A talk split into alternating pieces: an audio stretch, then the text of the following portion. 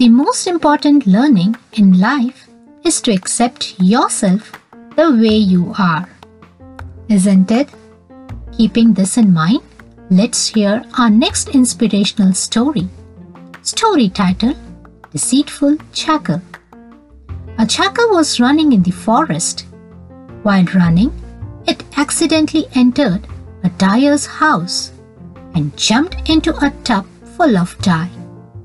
The dye colored its skin and its appearance changed completely. When it returned to the forest, all the other animals of the forest could not recognize it because of its dyed skin. The jackal decided to take advantage of the situation. He said to everyone, I have come from heaven. God sent me to rule this forest. All the animals believed it and accepted the jackal as their king. They started living under its domination and were doing all the work for him. It went well for a few days, but the dye was superficial after all. How long could it last? Soon it was time for the monsoon, and the rains gradually washed away the dye.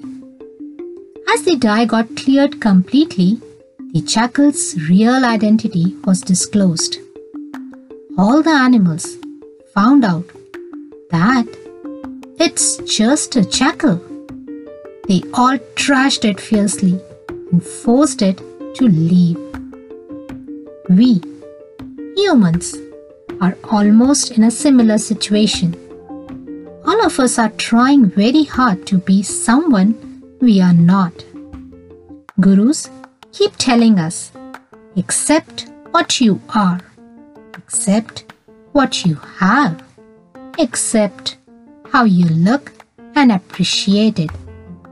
Pretending to be someone you are not will let you lose the person you really are.